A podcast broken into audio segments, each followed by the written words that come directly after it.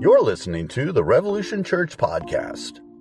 To learn more, including our gathering times in Crossville, Tennessee, visit us at crossvillerevolution.com. All right, Rev Church, everybody say go Vols!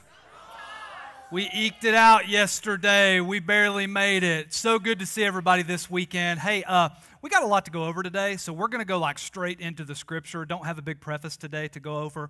We're going to be in Acts chapter 21. We're going to look at verses 1 through 17.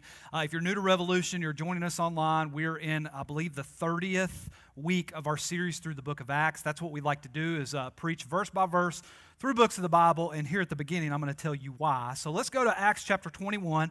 Let's look at verse 1. I'm going to stop real quick, explain some things along the way, exposit this scripture, and uh, man, I'll tell you, today's scripture is so theologically rich. I mean, if you don't walk away with something today, it's because you're like our boy that we talked about last week that fell asleep. Y'all know what I'm saying? And so uh, look at your neighbor and say, Wake up, baby, come on. Wake up, baby. That's weird. Acts 21, let's look at verse 1. I'm going to stop about seven words in. Paul says, or Luke says in writing this, after we, again, this is a we, it's changed from uh, more of a uh, historical book to now it reads like a diary. After we had torn ourselves away from them. Now, what is Luke talking about? Well, he's talking about what took place between the passage of scripture we looked at last week, where the kid fell out of the window and died, and Paul raised him from the dead, and chapter 21, where Paul and his companions connect with the elders from the church in Ephesus, and Paul gives them a final farewell address, I guess, if you will. Uh, a last sermon where he gives some instruction and some insights to the elders at the church of Ephesus. Uh, some of the highlights from this is one thing he mentions is he warns them about wolves in the church. If you remember back in uh, week number five or six, I believe it was, we did a whole sermon talking about wolves in the church and that every single church has them because where you have sheep, there's going to be wolves, there's going to be uh, false prophets, there's going to be all those things. So, so he warns them. He says, There's going to be some wolves in your midst, and you may even like them, and you may even want to keep them around, but you better shoot them, and you better make sure that they are dead when you shoot them. Amen, Rev Church? And so, secondly, he tells them, and I just thought this was neat because if you want to know why we go through books of the Bible verse by verse, uh, this is one of the reasons. Paul uh, tells the elders of uh, Ephesus, I taught you guys the full counsel of God's word. And I love that he uses the word full counsel because what he's saying is we didn't skip anything. See, here's the reality with preachers and teachers of God's word. Every single one of us has pet subjects that we like to preach on more than others. Uh, there are certain things that we want to spend the most amount of time on, whether uh, it's culturally something, politics, this, that. We want to spend time on it. Well, what we like to do at this church is we like to preach the full counsel of God's Word. This is why we like to go verse by verse through books of the Bible because it keeps us from abusing those pet subjects uh, and it causes us to end up on subjects or passages of Scripture that we would otherwise avoid because they're too difficult. So, does that make sense to everybody? Say amen? Okay. And then finally, he tells them, hey, he wants to make sure that they know. Like, I wasn't, I didn't stay with you for two years in the city of Ephesus because I wanted to make money. So he makes that very clear. I'm not one of these guys that's just looking to make money. At the end of this speech in chapter 20, right before uh, we get to verse 1, uh, it becomes very clear that Paul is letting them know, I'm never going to see you again. And the elders in Ephesus are distraught as a result of this because Paul, it becomes very clear, Paul knows, like, hey, he thinks, I'm going to my death right now. I'm going to end up dying at some point. And so the elders are upset, and that's why in verse 1 it uses the strong language of after we had torn ourselves away from them. In other words, the word picture is Paul has his arm tied with a rope and they won't let go of it, and he has to finagle his way out of the rope to get away from them because they did not want him to go as he was traveling to Jerusalem. And you're going to see that theme with two other groups of people today, okay, where they do not want him to go to Jerusalem. So after we had torn ourselves away from them, we put out to sea and sailed straight to Kos. The next day we went to Rhodes and from there to Patara. We found a ship crossing over to Phoenicia, went on board and set sail. After sighting Cyprus and passing to the south of it, we sailed on to Syria. We landed at Tyre, where our ship was to unload its cargo. We sought out the disciples there and stayed with them for seven days. So, stop right here. Paul ends up in a city that we haven't heard anything about up to this point the city of Tyre. Uh, just for reference, I- I've told you guys that the book of Acts encompasses 30 years roughly of the early church's history. Well, this particular situation takes place roughly about 24 years after Pentecost. And why that's so cool is because we have no record of church planting in the book of Acts in the city of Tyre, no record of evangelism that took place in the city of Tyre. It's been speculated because on the day of Pentecost, there were Jews from all over the region, all over the known world that had come there and they got saved. And so the speculation is somebody got saved on the day of Pentecost, went back home to Tyre, started the church, and evangelized the people. But what's so encouraging about this, notice that the book of Acts is not a total comprehensive history of the early church. It really just gives us some highlights and a small picture of what the church did. But outside of the book of Acts, there was a huge work that happened outside the boundaries of this book, I guess, if you will, because in Tyre, we don't even know the real story. When he gets to Tyre, I want you to notice the first thing that is his priority. The very first thing Paul does is he says, We sought out the disciples. They're only going to be in Tyre for seven days, but the first thing Paul does is he says, I got to find some brothers and sisters in Christ. I got to go find a church and I got to go find some Christians that I can hang around with that will support us, that will be there for us, and that will hold us accountable. The lesson is this if you go to a new city or move to a new town, on your priorities is not to wait a year, not to get settled in after two years. It's to immediately find a group of believers that you can do life with. Find a church. If you're here this weekend at Revolution Church and you're church hopping, quit church hopping, okay? This ain't Baskin Robbins with 31 flavors or whatever it was back then. You need to find a group of people that you can do life with, that'll hold your arms up for you, that'll bear your burdens for you, that will hold you accountable. Find a church. If you're in the process of leaving a church, you don't put it off as quickly as you can. You find a church to be a part of so that you can be a part of, you know, don't forsake the assembling of ourselves together, the large group gatherings where we worship together, we study God's word together, we encourage each other like we're doing right now. And also, you need to do what they did all through the book of Acts. You need, for lack of a better way of putting it, you need like a small group to be a part of, a group of people that can pray for you, that you can talk to, that you can counsel with, and different things like that. But notice the first thing Paul does is when he gets to Tyre, he sought out the disciples. You see this theme all through the book of Acts. Um, I heard a story about a Texas billionaire whose daughter was growing up, and he was a very protective father, and uh, he really didn't want her to date anybody. And so he said, I know what I'll do. I'll take this thing by the horns, and, and I'll be the one to decide who's going to ask my daughter out and who's going to court my daughter. So he put an ad in the paper that said, if you're interested in dating, you know, courting my daughter, and put his name in there, and everybody knew who he was be at my house and my grounds this Saturday. Well, hundreds of men show up, right? Because they're like, man, I want to date this guy's daughter because he's a billionaire. And, and he takes all these men when they show up and he gives them a tour of his property and he's got his own golf course and he's got acres of land and he's got a lake and he's got a mansion here and a mansion there and this is my guest mansion and he gets to a place on the property where there's a giant olympic sized pool and the men are just blown away at this point. They're looking and they're, look at this pool. But upon further inspection, the men realize this pool is full of alligators.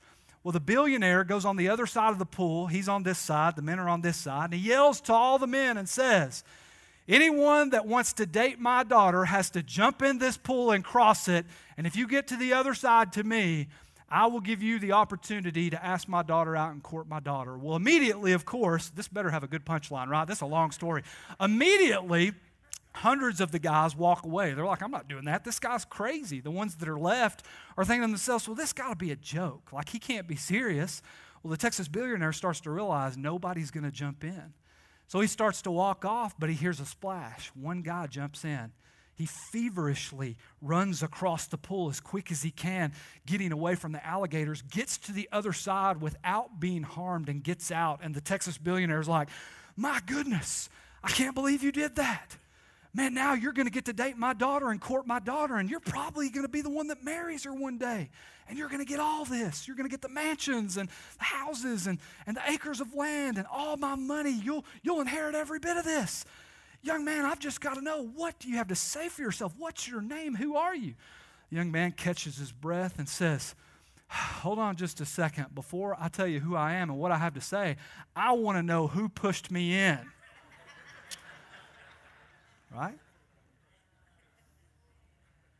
Paul goes and looks for a church because he needs people that are going to push him in so that he can get to the other side of the pool and gain the rewards. Does everybody get it? Say amen. That's what the church is for. It's to hold each other accountable, to encourage each other, and to push each other. Now, interestingly enough, this next part of this verse, uh, verse number four, that I'm going to read to you, the B part of this verse, brings out really the biggest point of tension in Acts chapter 21 in this early passage of Scripture in Acts 21. Uh, this is a point that's been debated for centuries. Uh, I'm going to tell you where I land on it. And the, the, the Christians in Tyre and the Christians, as you're going to see later, they're not really pushing Paul on to gain the reward. So watch what happens. He's in Tyre, he finds believers, he stays with them for seven days, and then the scripture says this, and it's kind of confusing, so I'm going to try to explain it. Through the Spirit, they, they being the Christians in Tyre, urged Paul not to go on to Jerusalem.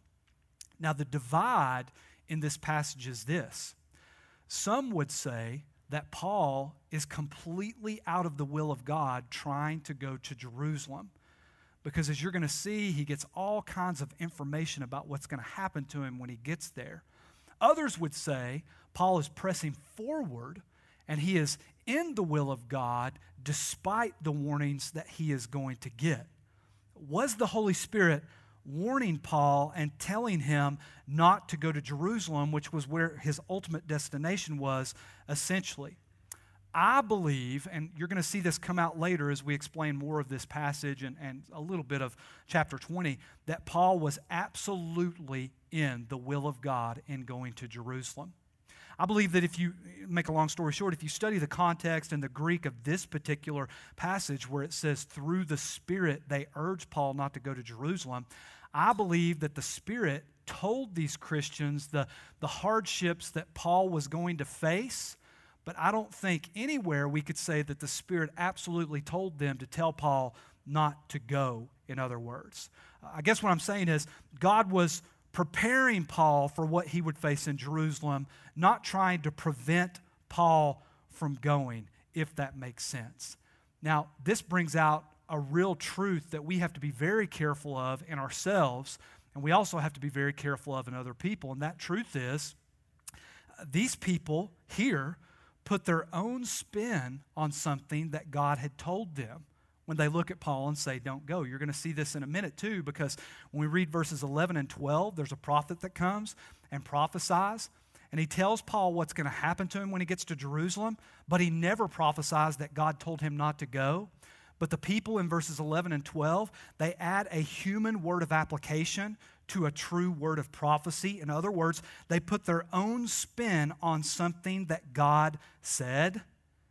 You need to be very careful to not put your own spin.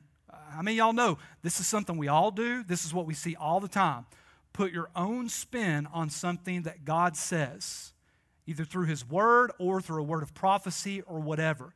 You need to be very careful because notice, even the most well intended people can add their own interpretation to something God says. Is everybody with me? Say, I am.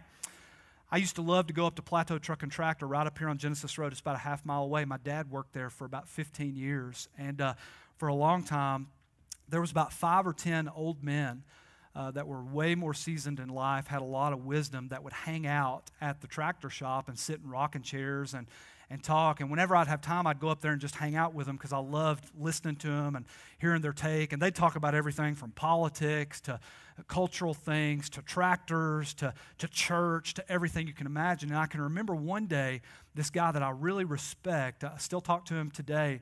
Uh, I was telling him about something that was going on in my life, uh, something that may have been going on with the church, but I remember him saying something along the lines of this Josh, be really careful because the Lord gets blamed for a lot of things he has nothing to do with. You ever notice that? God gets blamed for a lot of things. In other words, people take something God says and interpret it their own way, and when it goes bad or it doesn't go the way they want, they blame God for it. This also shows us a, a real thing about ourselves. Like when you read the Bible, it's like a mirror, right? That's the way we're supposed to read it. Don't look at it just as a window that you judge others through. Look at it as a mirror where you can see yourself. But notice, the Christians in Tyre are real quick to know what God's will is for Paul's life. And we're real quick to know what God's will is for everybody else's life but ours. You ever notice that? Okay. Nobody's going to say, Amen, I got you. Yeah, this is the second service. Y'all planned on being here. You got a plan for the rest of your day. You're the control freaks, in other words. I got you. Okay. What do you mean? I know what everybody else is supposed to do. Third service, I'll get some amens for that because they, believe it or not, third service is when we get the most people that get here late because they're barely making it. They got kids and everything. They'll be going, Amen. Wish people would quit trying to tell me how to do it. I don't know.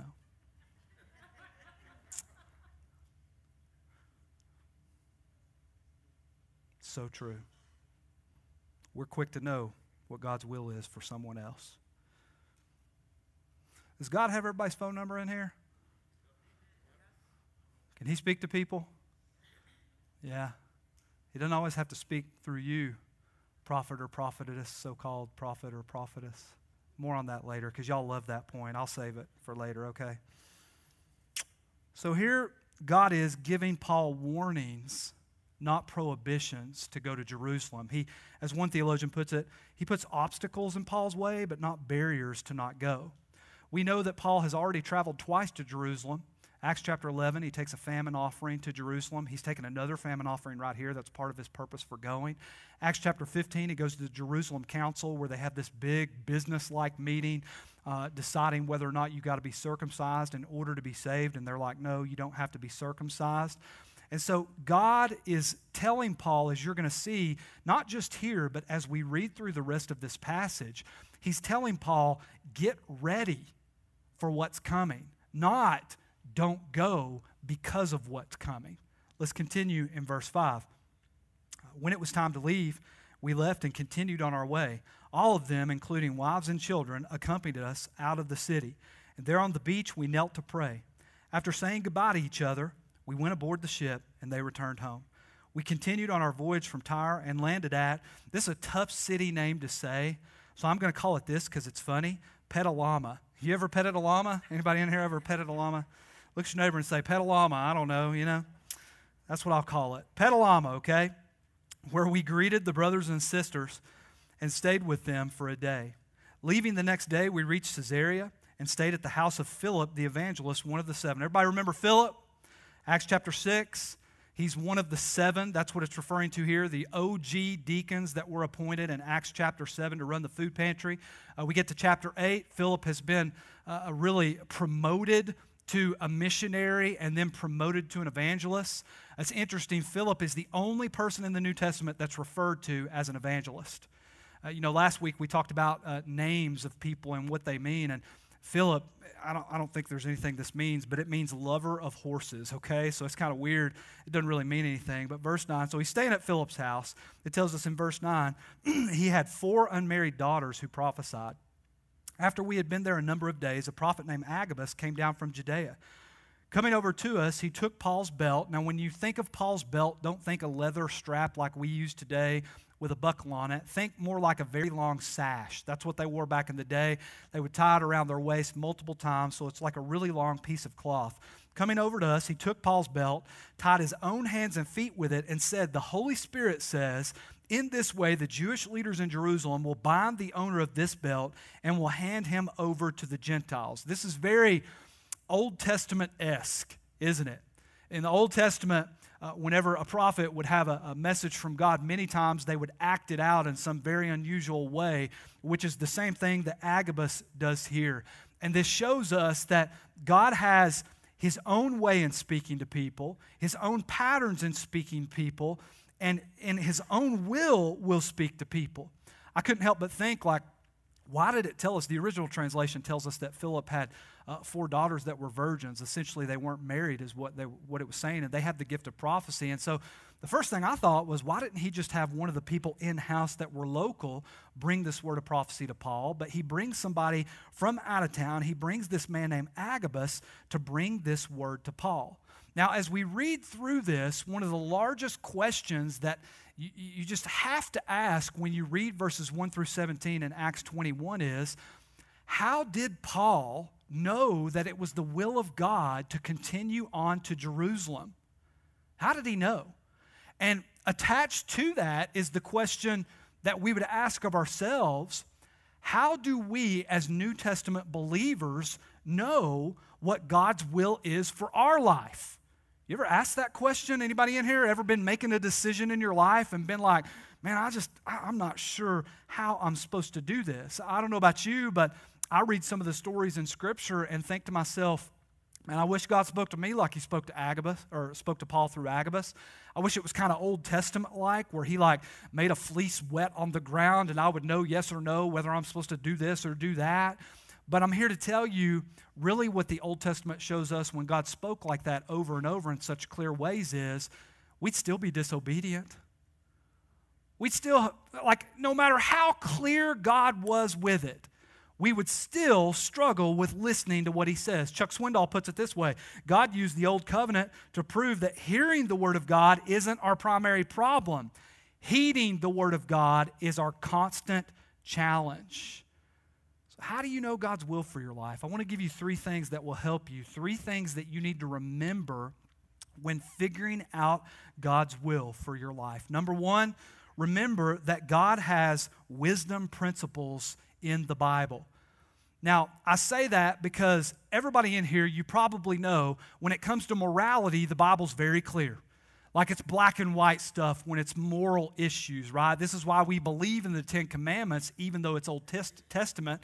Uh, that sounded weird. Testament. Okay, Testament, uh, because they're morality based. You know, the questions like, should I lie? No. Uh, should I uh, steal? No. Should I commit adultery on my wife? No. Uh, should you have premarital sex? No. Should you do those types of things? Morality issues are black and white in Scripture. But what about things that aren't morality based? This is where it gets hard. What am I supposed to do with my money? Am I supposed to take this job or not? How do I deal with this relationship? Well, those areas we tend to think of more as gray areas. And you need to remember that God has wisdom principles. God has something in Scripture known as wisdom, and on the opposite end of that is foolishness. And you can choose to live your life in a wise way, which is a way where you skillfully honor God with your life, which results in being full of joy, or you can choose to live your life in a foolish way. Living your life in a foolish way is not necessarily sinful. Is everybody with me? Shake your head like this. It's not necessarily sinful to do foolish things, it's just stupid to do foolish things. And so I would encourage you if you're at a place right now, or you will be in the future, I promise, where it's kind of like one of those questions of, man, do I move to this city? How do, I, do I go to this church? What do I do?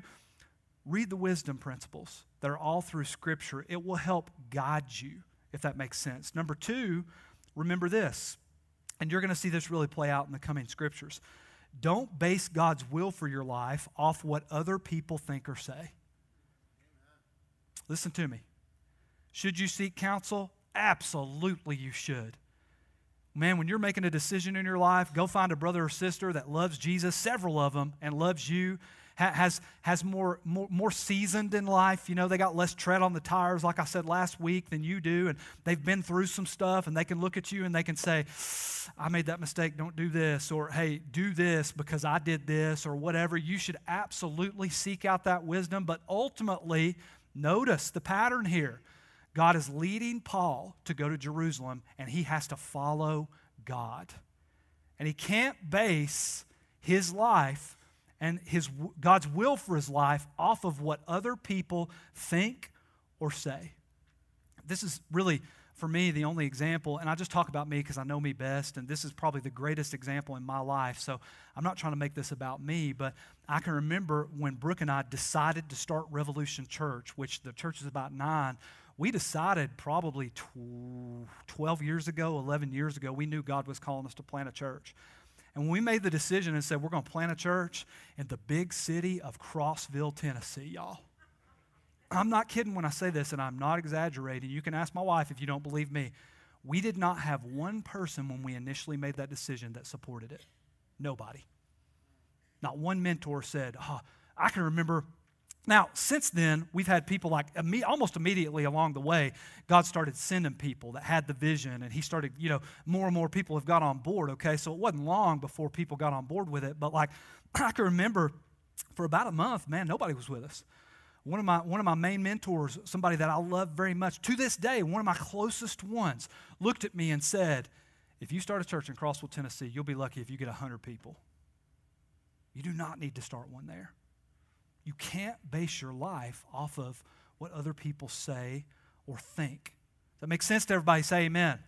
I want to point this out too. Paul is really the outlier in the sense that God actually is telling him some of the things that are coming. God usually doesn't tell us what's coming when we're going to follow his will and walk in faith. You know why? Because if God told you what was coming, you wouldn't do what he tells you to do. Anybody feel me? Hey, if I knew what was coming when we started this church, we never would have started this church. Ever. If I knew how I was going to get stabbed in the back and this and this was going to happen and this was going to happen and so and so is going to get mad and blah, blah, blah, blah, blah, blah. If I knew what was going to happen over the next two years, y'all, I'd probably quit today. You know what I'm saying? I'm just being honest. So, so God is not a spotlight to our feet, He is a lamp unto our feet. You can see a couple steps ahead, but you can't see miles down the road. And He does that on purpose because most of us we couldn't handle it. We'd give up. Make sense to everybody? Number three, remember this.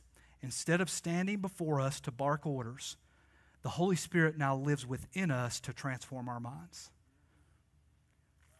So, all through the book of Acts, you know, it's referred to as the Acts of the Apostles, and we've told you guys since the beginning of this book, really what it should be referred to as is the Acts of the Holy Spirit. Because you see over and over, they were full of the Spirit, which is the same as walking in the Spirit. Holy Spirit let them do that. What does that mean? What that means is when you get saved, you start to walk in the Spirit. And as you walk in the Spirit, something called sanctification takes place where you become more like Jesus and you start to have what's referred to in the New Testament as the mind of Christ. And as you do that, your old, selfish, foolish manner of life fades away, and you'll begin to cherish what God cherishes, make decisions based on His values, and really start to view life from an eternal perspective. I hope this helps. I really hope this helps. So now it's not so much that we lay a fleece on the ground and it's wet or it's not wet. That's just the best example I can think of that everybody knows about. Now you hear Christians say things like, You ever heard somebody say this? Man, I just don't have a peace about that. You ever heard that before? That's the Holy Spirit. Ah, you know what? I have a peace about this. I think God's leading me to do this. I've prayed, I've studied, I've seek counsel, but ultimately I know God's leading me to do this. So now we have the ability to have our minds transformed to become more like Jesus so that we, we think like him, if that makes sense. So remember that. He doesn't just bark orders. Now the Holy Spirit, the third part of the Trinity, lives within us, and we can walk in the Spirit and listen to him. I hope that helps. Does that help everybody say amen? Okay, good. Y'all, y'all may be lying to me, but I know it's kind of broad, but tough. Let, us continue in verse 12. when we, once again, uh, Luke is here. This isn't written like a history book, it's written like a diary now because Luke is in the picture. He's actually Paul's constant companion. We pointed that out last week. When they heard, when we heard what Agabus had said about Paul, we and the people there pleaded with Paul not to go up to Jerusalem. Then Paul answered, Why are you weeping and breaking my heart? I'm ready not only to be bound, but also to die in Jerusalem for the name of the Lord Jesus Christ. Powerful words. Um, I have loved cage fighting for the last 20 years. Anybody in here like cage fighting, UFC kind of fighting and stuff like that? I love it. Yeah, it's brutal and it's awful, but it's awesome, you know. And uh, one of my favorite fighters is a guy named Israel Adesanya. And when Israel Adesanya took his first title fight, he fought a guy named Kelvin Gastelum. And in this fight, it was five rounds long. And for the first four rounds, uh, they just beat the snot out of each other. I mean, they, it was really even, and it came down to the fifth round. And so they're going into the fifth round, and whoever wins this round is going to win the title. And uh, Israel Adesanya was interviewed after the fight, and he said, You know, when I went into that fifth round, like I, I was ready to put it on the line. Like if I died in that round, I was willing to die. Well, he goes into that round and he wins the round and ends up winning the title and is one of the best champions the UFC has ever had. What's interesting, though, and I love this clip, is that the cameras actually caught him speaking to himself right before the fifth round when the bell rang and they went in. This is what it looked like on camera. If you guys could play that clip for me and just show that clip real quick. It's about 10 seconds long, but look what he says.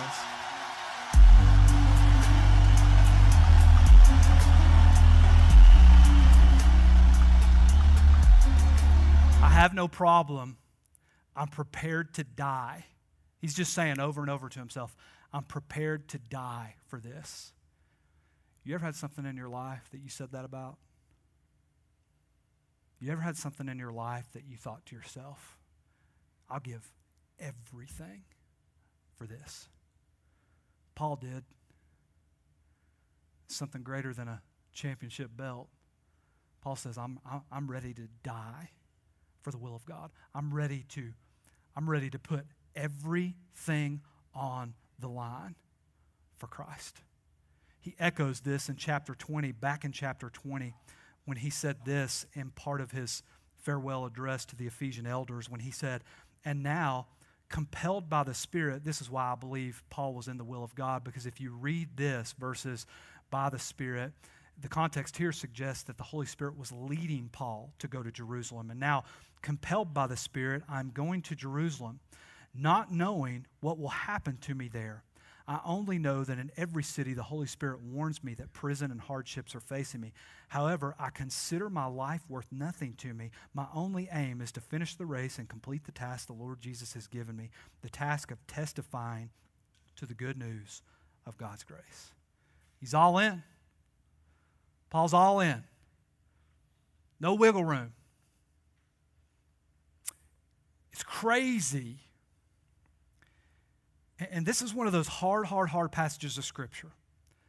It's crazy when you look at the Americanized version of Christianity in Crossville, 20, Crossville, Tennessee in 2022 versus what we see in this passage. It's unbelievable to look at the differences of Paul saying, I am willing to give everything to God. Everything to God. Paul was determined and would not be deterred. In his mind, it's obedience above all, even my physical safety. He's got a commitment to God's will and a trust in God that he's going to have him no matter what. My question for us this weekend is do we have the same attitude? Do we have the same attitude? I think I'm uniquely qualified to speak on this because I'm the pastor of a church, but I look at the church in America and, and, and I see many of us, me included, struggling not with the attitude of, I'll die for this thing, but more with a consumerism mindset of what does the church have to offer me? What's Jesus going to do for me? How's he going to help me? I was just thinking about church attendance, and this isn't meant to make you feel bad, and but you know we, we've got this idea that I'll go to church as long as the air conditioning in my car is working. Uh, I'll go to church as long as I'm not busy. I'll go to church as long as it's not raining. I'll, I'll, go to church as long as I'm not sleepy. I'll go to church as long as I don't have travel ball with the kids that weekend. Stupid, man. Ain't going to help them a bit when later in life in their relationship with Jesus. It's not sinful, but it just kills me. You take them to travel ball for 18 years. and I'm not being mean. This is totally, I didn't say this in the first service, probably won't say it in the next. But then, uh, I'm not trying to be mean, but then you show up at my office trying to figure out what to do because they've lost their friggin' minds when they're in their mid 20s. I wonder why. Parents, just let it be a warning in here. You got a huge responsibility raising those kids. I'll, I'll go to church as long as the kids get along on Sunday morning. What morning do you think they're not going to get along, y'all? What morning do you think you're going to fight with your wife? I'll get along, and I know y'all say this one all the time, as long as Josh is preaching. You know, I'll, I'll, I'll go to church as long as Josh is preaching. Y'all don't ever say, I think I messed that line up, but y'all don't ever say that, right? For many people, by the time they run what God wants them to do through their as long as filter, they rarely do anything for God. You know? This brings out something that we have got to wrap our mind around, Rev Church, and that is you can be in the will of God and still suffer. You see this? Paul's in the will of God and he's walking into suffering. Paul's friends are looking at him, and what they're essentially saying is surely God doesn't want you to go through something hard. Surely God doesn't want you to suffer. Surely, how, how do we hear it today? God wants you to be happy and he wants you to be prosperous. Now, to Paul, this probably felt like complete betrayal. I can't imagine how isolated Paul felt because these are the very people who should have appreciated better than anyone why he had to go to Jerusalem. One theologian says, just like Jesus, Paul walked his path without his companions understanding his purpose. He talked about this passage of Scripture. Listen, God's not all about you being happy. Is everybody with me? Say amen. Uh, attendance is going to go down next week, I know. But we're preaching the full counsel of God here, okay? I don't know where this idea of happy came from. I think it was from the book of Second Thessalonians. But y'all got that. Good. God is more concerned with you being holy and in His will. And then this funny thing happens when you strive to be holy and obedient to God, then you're full of joy, even in the midst of suffering. The Bible makes this very, very clear. You can be in the will of God and suffer. Rev Church, you can be in the will of God, and I know this isn't what TV preachers tell you, and I know this isn't what a lot of big churches tell you. They want you to think otherwise. You're never going to get sick, and everything's going to be good, and if you give us some money, God's going to pay it back a million times. Okay, no, you, you can be in the will of God, and your car can still break down. Y'all know that? You can be in the will of God, and you can be broke. You can be in the will of God, and you can get sick. Hey, y'all, here, here's what this passage is telling us you can be in the will of God and you can pay the ultimate price. You could die. You absolutely could die. Well, now that I've pumped y'all up and you're so encouraged, let's continue and let's close this out. Amazing. Paul here, you know, th- these people have been behind him so much, and here they turn on him. They, they, they, they turn on him, and Paul is as one theologian puts it, Paul here in this passage, more than any other, is the misunderstood missionary. So let me just tell you listen, if you're going to do anything for God, we've unpacked this so many different ways in the book of Acts, you're going to be criticized, you're going to be misunderstood, and you are going to be opposed. And in this passage of Scripture, I want you to notice it's not the wolves opposing Paul, it's the Paul people loves the most. You know, you're, you're called to be a pastor. Mommy and daddy may not like that in 2022. You're called to do something for God. Maybe even the people that are closest to you and love you the most are going to be the ones that misunderstand and criticize you and oppose you. Okay, let's get happy now. Is everybody good? Say amen. I got a mustache. Is that funny enough for y'all? I don't know. You know, that's why. Verse 14. My wife says I can't pull the mustache off. I don't know. So, when he would not be dissuaded, we gave up. Here's one more point. I'm not going to spend a lot of time on it, but a great concept for the control freaks in here. When he would not be dissuaded, we gave up and said, The Lord's will be done. Hey, listen, listen. When someone doesn't do what you think they should do because you know what God's will is for their life, right? Here's a great picture of what you need to do have faith, trust God, pray for His will. Everybody with me? Your kids have lost their minds. You took them to, to travel ball, and now they're lost, and they're in their mid 20s, and they're losing their minds. Well, at some point, mom and dad, you got to let them go.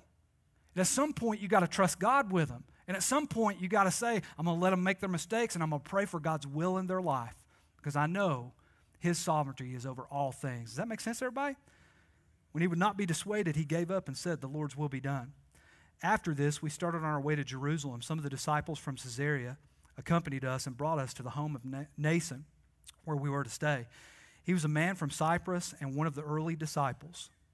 When we arrived at Jerusalem, the brothers and sisters received us warmly. I'll close with this. I heard a story that a guy was telling uh, when he was giving a speech, watched it online, and he talked about how one time he was flying on a plane across the country, and uh, the plane he was on hit some heavy, heavy turbulence, like turbulence like he had never experienced before. Uh, he said, Man, I fly all the time, but we hit this turbulence, and the plane was going up and down, and people were screaming, and people thought we were going down. And it was really, I don't know if you've ever seen the videos of planes that have really bad turbulence, like on social media and stuff, but it can get pretty intense. And uh, he said, I, I, fly all the time, and I've never experienced this. I mean, I was worried. People were throwing up because they were sick. And, and he said it was so crazy because in the middle of all this turbulence that went on for quite a while, you know, 30 minutes to an hour, he looked in the seat next to him, and there was a little girl that was about eight to 10 years old that sat there completely calm the whole time. Completely calm. Didn't, didn't, didn't, didn't get excited, didn't freak out. Kids are crying, kids are losing their minds, adults are crying and losing their minds.